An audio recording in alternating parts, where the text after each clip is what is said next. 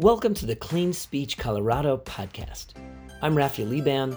My co hosts and I are delighted to share this 30 day series with you in the hope that it will rock your world. In a good way, of course. Clean Speech Colorado is a community wide education and awareness campaign with the goal of uniting us in the practice of Jewish mindful speech. As part of the campaign, the short, meaningful lessons in this podcast will give you the tools you need to build a more positive, respectful, and peaceful world. Speaking is the single most common activity of our lives, except maybe for breathing. And the better we are at it, the better our lives will be. It's that simple. With the insights presented in this month, each and every one of us can be more mindful of the way we speak to one another and surround ourselves with peace and happiness. To learn more, go to cleanspeechcolorado.org and sign up. And now for today's insight. So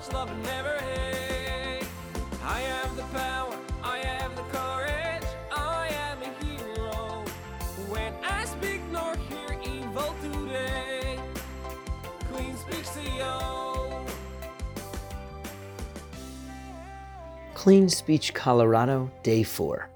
Here are the terms. This year, in our second Jewish Mindful Speech campaign, we're going to focus on how we speak to people and learn to avoid onas devarim. The term onas devarim means speaking in a way that causes discomfort to the person you're speaking to. The discomfort could be shame, embarrassment, fear, anxiety, anger, or any other unpleasant emotional reaction. Onas Devarim is a specific type of mindful speech that the Torah prohibits, as it says in Leviticus 25:17. Lo sonu ish es achiv. Do not cheat one another. This phrase is repeated twice in one paragraph. Once to prohibit cheating each other in business, and the second time, forbidding us from cheating one another verbally. The sages of the Talmud taught that cheating someone verbally is even worse than cheating them monetarily.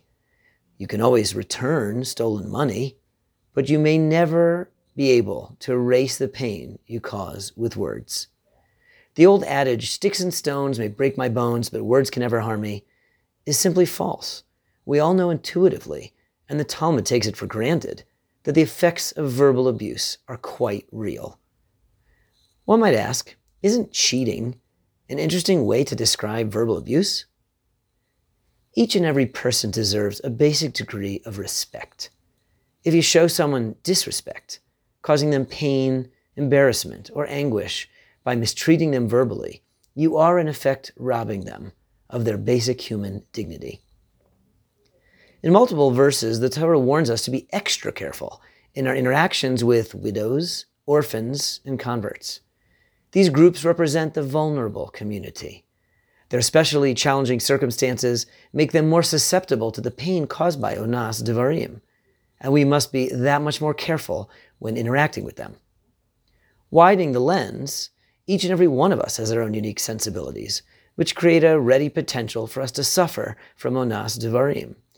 There is a subjective nature to the prohibition then.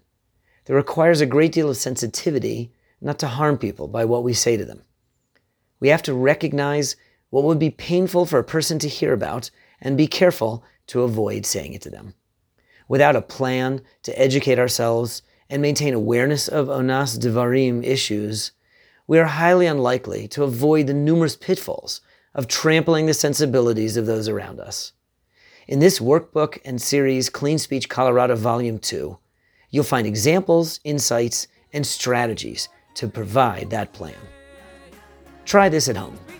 Today, think about something that would particularly upset you if someone else brought it up to you.